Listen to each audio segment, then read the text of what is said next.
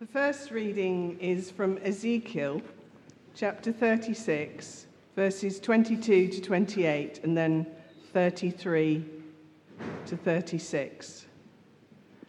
Therefore, say to the Israelites, This is what the sovereign Lord says It is not for your sake, people of Israel, that I am going to do these things, but for the sake of my holy name, which you have profaned among the nations where you have gone. I will show the holiness of my great name, which has been profaned among the nations, the name you have profaned among them. Then the nations will know that I am the Lord, declares the sovereign Lord, when I am proved holy through you before their eyes. For I will take you out of the nations, I will gather you from all the countries and bring you back into your own land. I will sprinkle clean water on you, and you will be clean. I will cleanse you from all your impurities and from all your idols. I will give you a new heart and put a new spirit in you. I will remove from you your heart of stone and give you a heart of flesh.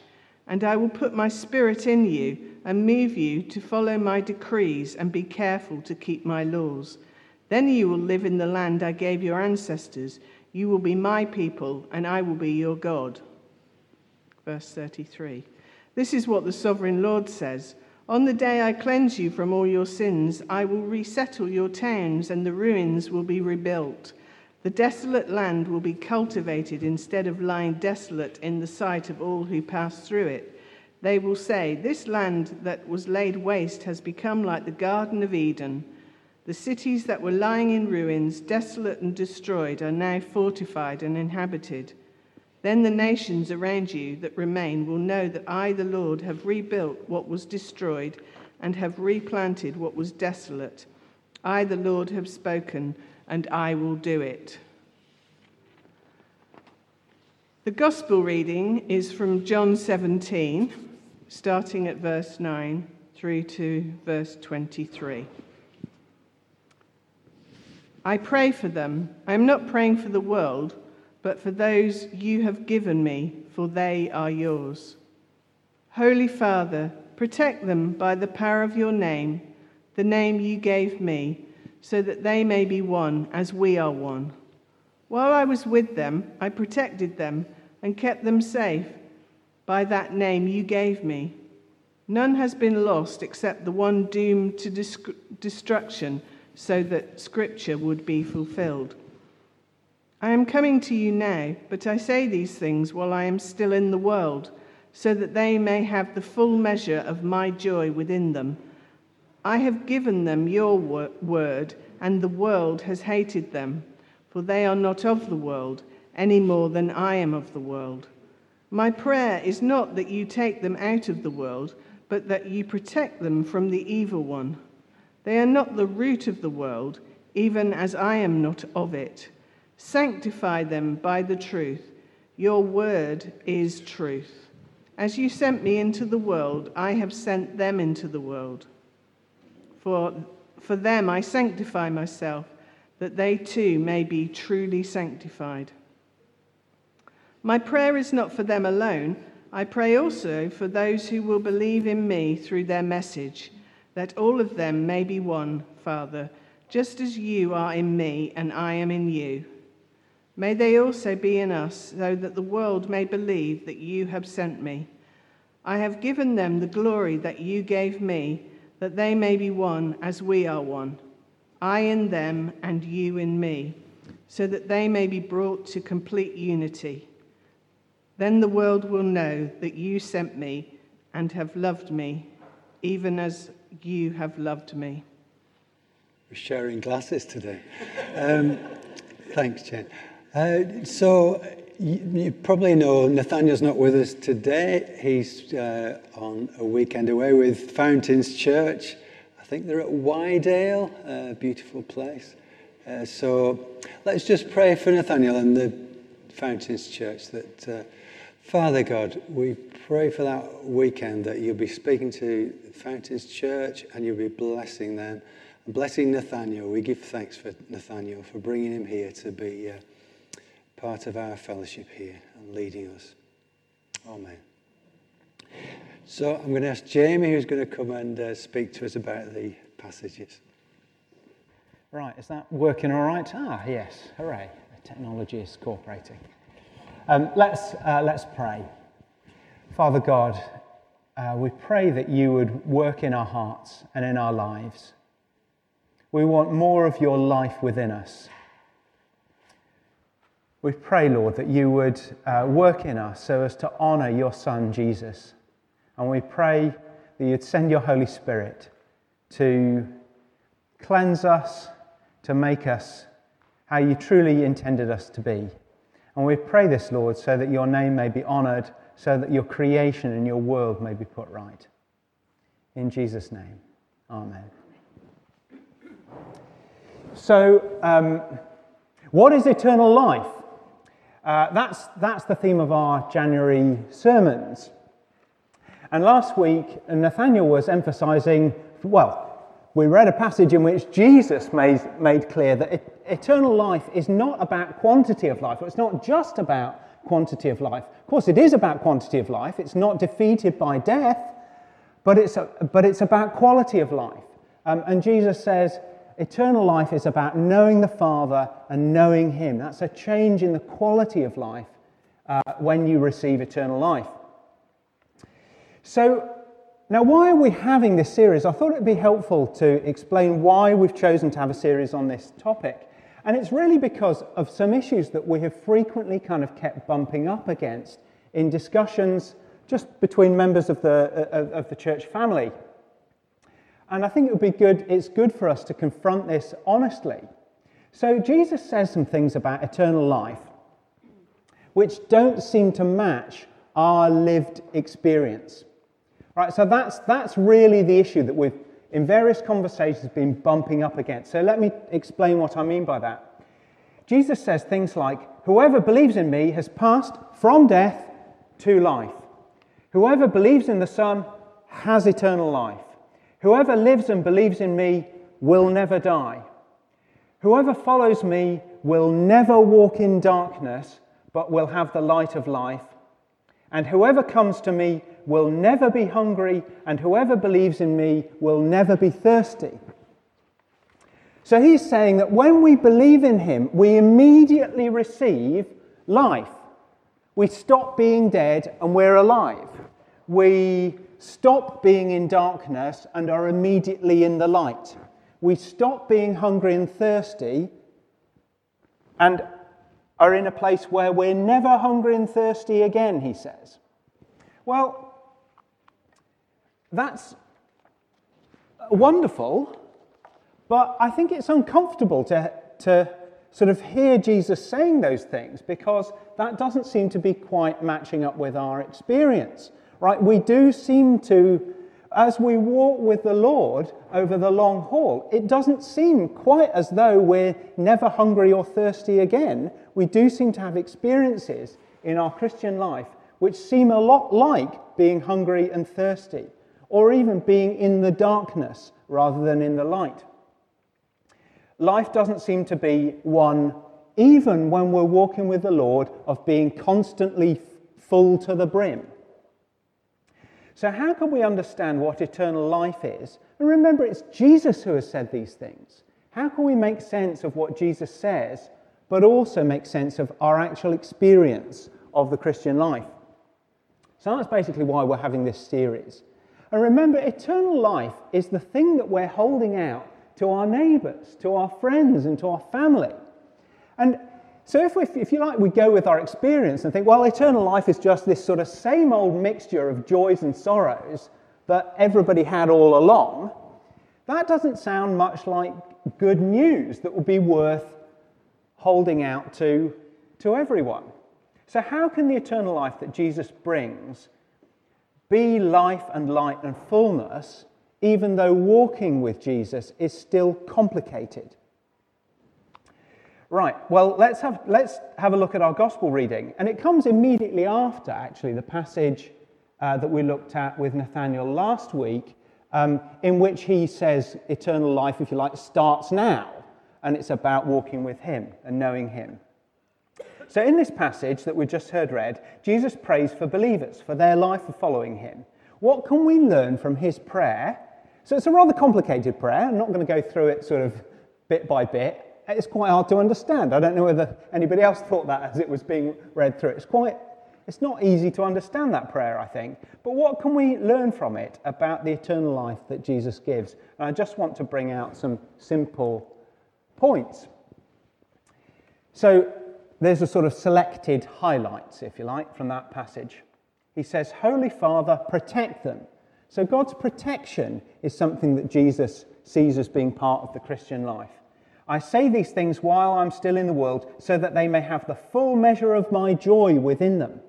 So Jesus' joy is supposed to be part of um, the, the, the Christian life as well. I've given them your word, and the world has hated them. So, two more things there God's word taking root in us, and opposition and hostility from people around us.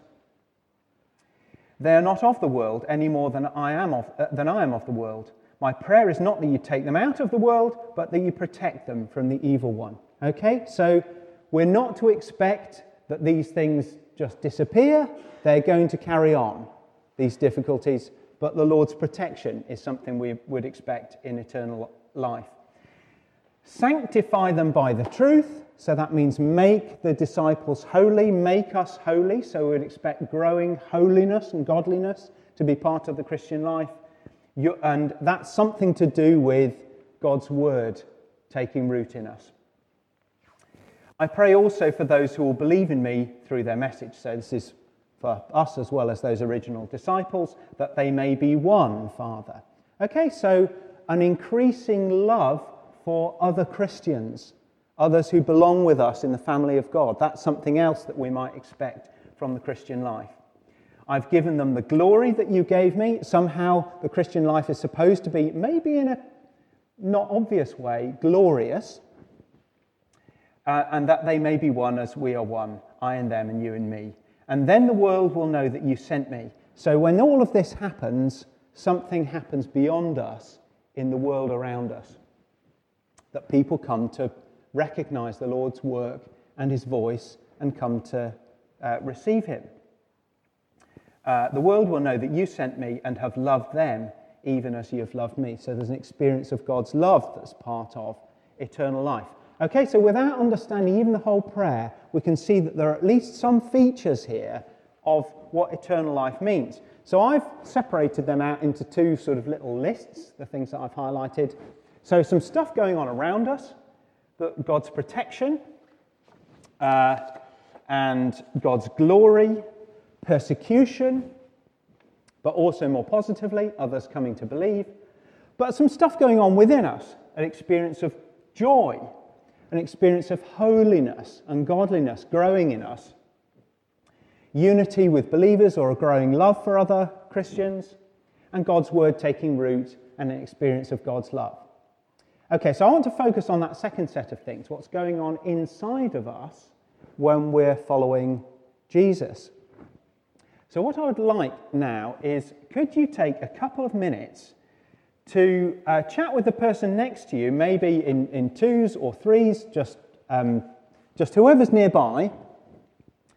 What is your experience of any of these things? Have you recognized any of these things happening in yourself or in others round about that you have, that you have seen? Do we, have we spotted any of this going on? Any of these things that Jesus leads us in his prayer to expect? Have you seen any of this? Uh, so, just a couple of minutes. Have you seen anything? God's joy, God's love, growing holiness, God's word taking root, or a growing love for believers? Have you seen something of that in your own life or in the lives of others around you? A couple of minutes um, sharing experience with, with one another. Just a quick burst of conversation. Feel free to uh, learn more about how the Lord's life is growing in one another's lives uh, after, the, uh, uh, after the service. Look, I hope, I hope those, I mean, it's kind of nice to hear that there's, that there's stuff to say. Um, would have been perhaps worrying had there been a sort of, oh, no, never seen anything like that, um, stony silence. Hopefully, what that has shown us um, is that God is already, God's work has already started in us. Right? These things are things that we recognize. And our Old Testament reading shows us why this is so significant. And maybe it gives, our Old Testament reading gives a hint as to why all of this is something glorious. Even though it's kind of everyday, there's something glorious about it. And the reason it's glorious is because of how God's work in us fits into his plan.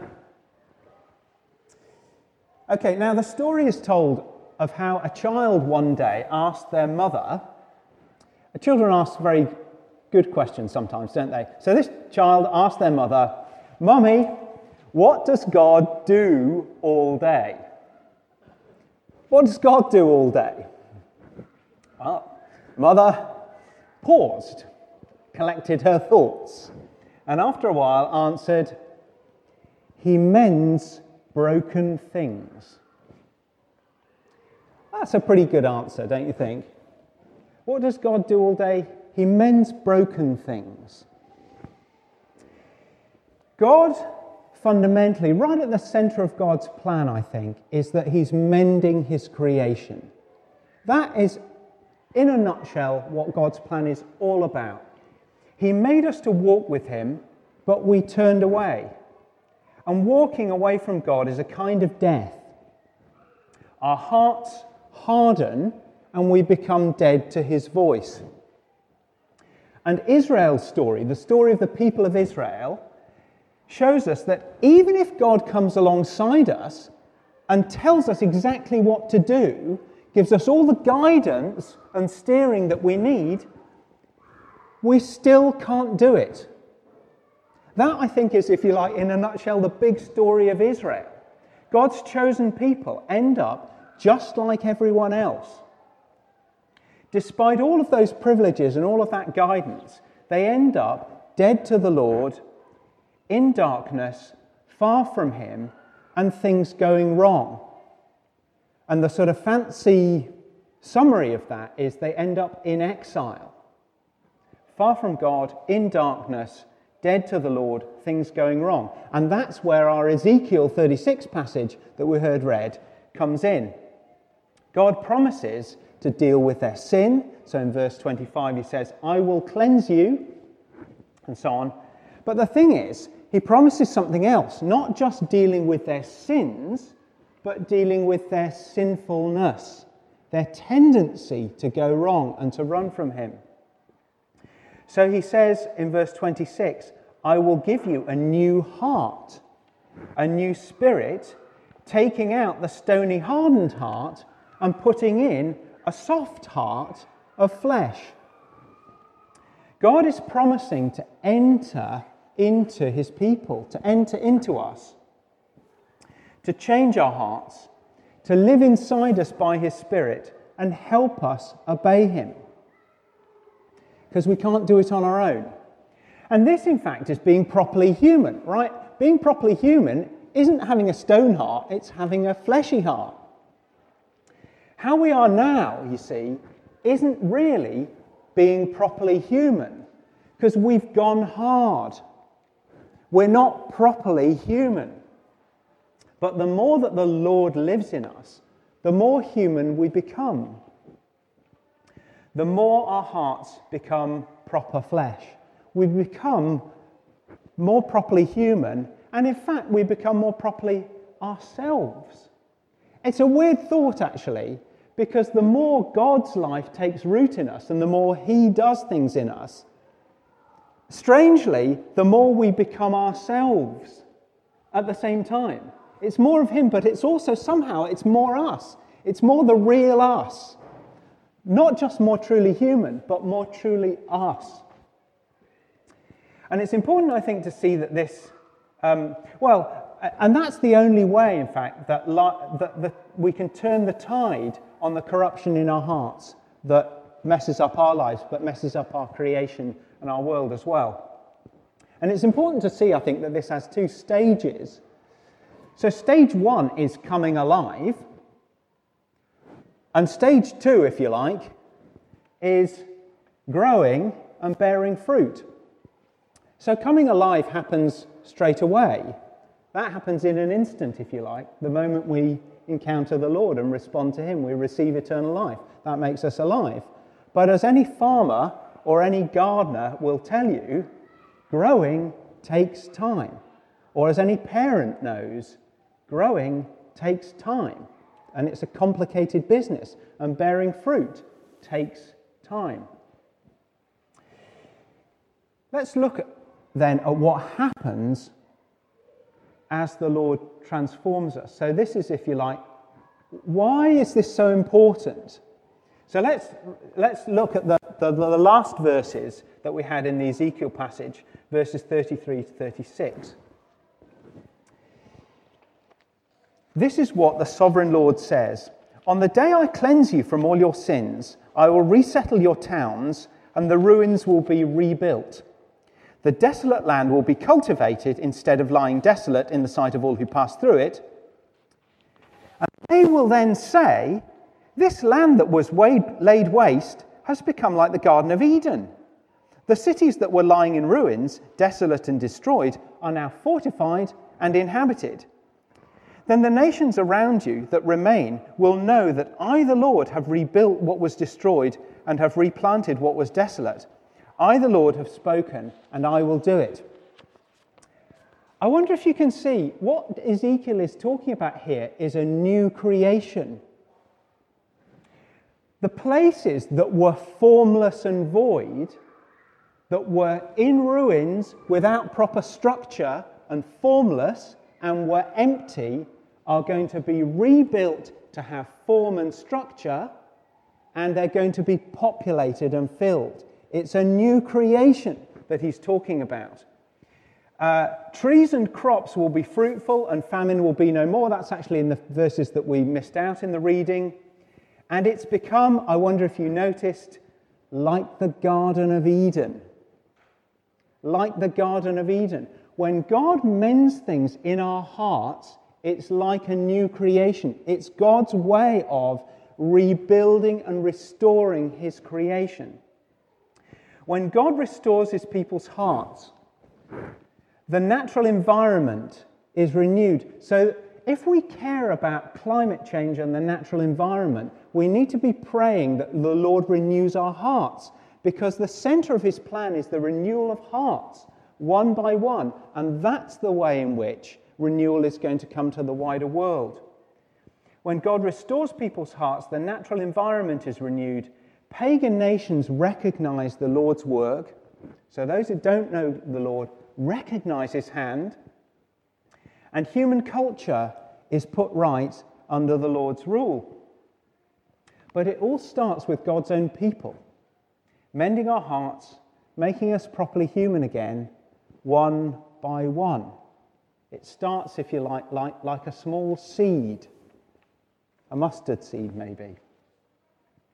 So, our experience of eternal life, our slow growth in holiness, our slowly growing experience of the Lord's life inside us. So, maybe that the joy or the experience of um, God's love within us is sort of like a crackly radio station that isn't quite coming through. It's coming through now, but we seem to have lost it the next moment our slowly growing experience of the Lord's life in us is actually a central part in the Lord's plan for the whole of his world.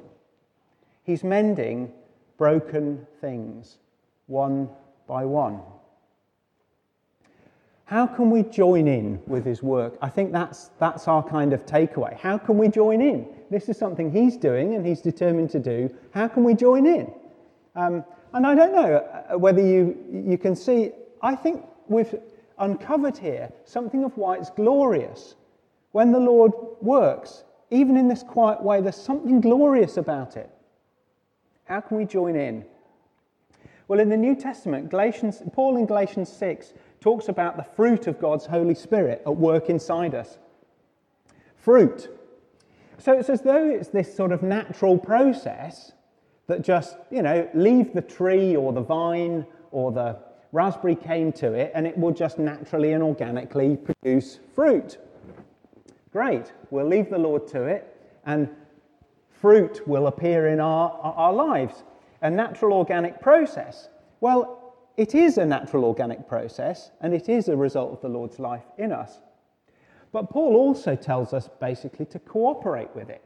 He says, live by the Spirit, sow to the Spirit. In that very same passage, he says God's going to do it by his Spirit bearing fruit in you. But he also says, cooperate, basically. um, join in, live by the Spirit, sow to the Spirit.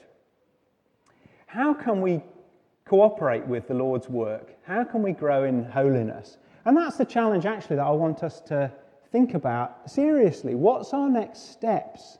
How can we cooperate with the Lord's work inside us, in our hearts?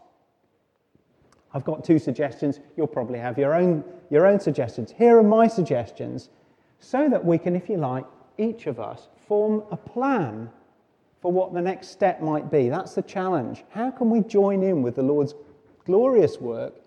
What's our, what's our part to join in? So here's the first suggestion. I'm actually not a very tidy person. In fact, I'm pretty untidy, left to my own devices. And if you want any confirmation of that assertion, you can ask Hazel, uh, and I'm sure she'd be very happy to confirm I'm not a very tidy person. But look, here's the thing I'm not what I was. Um, and what's made the di- why am I less untidy than I used to be? Because see, if you if you right, that's that's the answer. I've been hanging around with Hazel, uh, and I've been trying to impress her for for some years now. Uh, and that's basically that sort of rubbed off on me a, a bit. but, but, but at least a bit, all right? So that's the same with the Lord. How are we going to get to be more like him? Well, we need to hang around with him. And we need to be concerned to impress him or to please him. The Apostle John said, um, the Apostle John said that we are God's children, and although we're not like him now, one day we will be like him because, do you know this verse? Because we will see him as he is. So the more we hang around with somebody and see them face to face, the more we get a little bit more like them um, day by day. So we need to make it our business to hang around with the Lord, make time for being with Him um, and make it our aim to please Him. How can we do that more? Second suggested strategy is to have a think about what, what's the area in which you need to grow in holiness and godliness. What's next for you in growing to be more like Christ? then pray about it and try and cooperate with God, what God is doing. Now, in our, in our home, just, um, just next to uh, where we eat, we've got this um, sort of piece of wood, which is sort of slightly obscured here. So it's a sort of piece of driftwood, very artistic, four nice hooks on it, looks lovely. On each of these, um, on each hook, there's like a, the, um, there's for each of us uh, a slate indicating the fruit of the Holy Spirit that we think it would be good for each of us to develop in the coming year. So, at the beginning of January, we'll have a little discussion as to what would be the fruit of the Spirit that in, for each of the four of us, it would be good to see more of us developing over the coming year. Okay. Now, last year, mine was patience. Uh, this year, mine is patience. and it wasn't hard for me to identify that that was the fruit uh, of the Spirit that it would be good for me to grow in. But if, ha- if I had been in any doubt, uh, the rest of the family were very happy to confirm that yes, that would be the one it would be good for me to grow in. So I'm praying for more patience in my life and in my behavior, particularly in the family. And in a kind of way, I'm working on it. I'm trying to cooperate with what the Lord is doing in my life and in my heart. But it's also true that I can't do it, right? Just like the rest of humanity, just like Israel. I can't do it, actually. Um, it will be God's Spirit, His new life within me, that gives the growth. So, what about you? How can you grow in holiness? You can feed the life of God's presence inside you. Soften, how can you feed the life of God's presence inside you, softening up your stony heart and making you more fully human and more fully you? How can you do that? Take a moment now to think what, what might be the next step for you? What might be the next step? Is there something that you can do to know the Lord more uh, this year? So that his character rubs off on you? Is there something you could do that would enable you to be closer to the Lord, spending more time with him, hanging around with him more? Is there something you could do like that? And what's the next area for growth for you? To pray for? Is it patience, like with me? To be praying for more patience in your life and to, to, to look for growth in that area. Just take a moment. What, what's next for you in the growth of the Lord's life within you?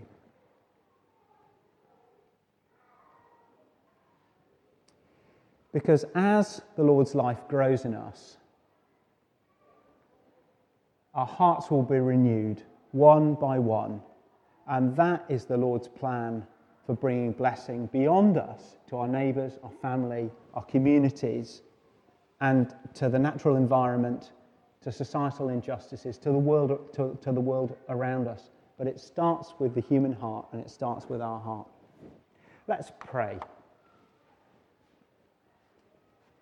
Father God, thank you for your plan Thank you that you've not abandoned your creation and you've not abandoned us.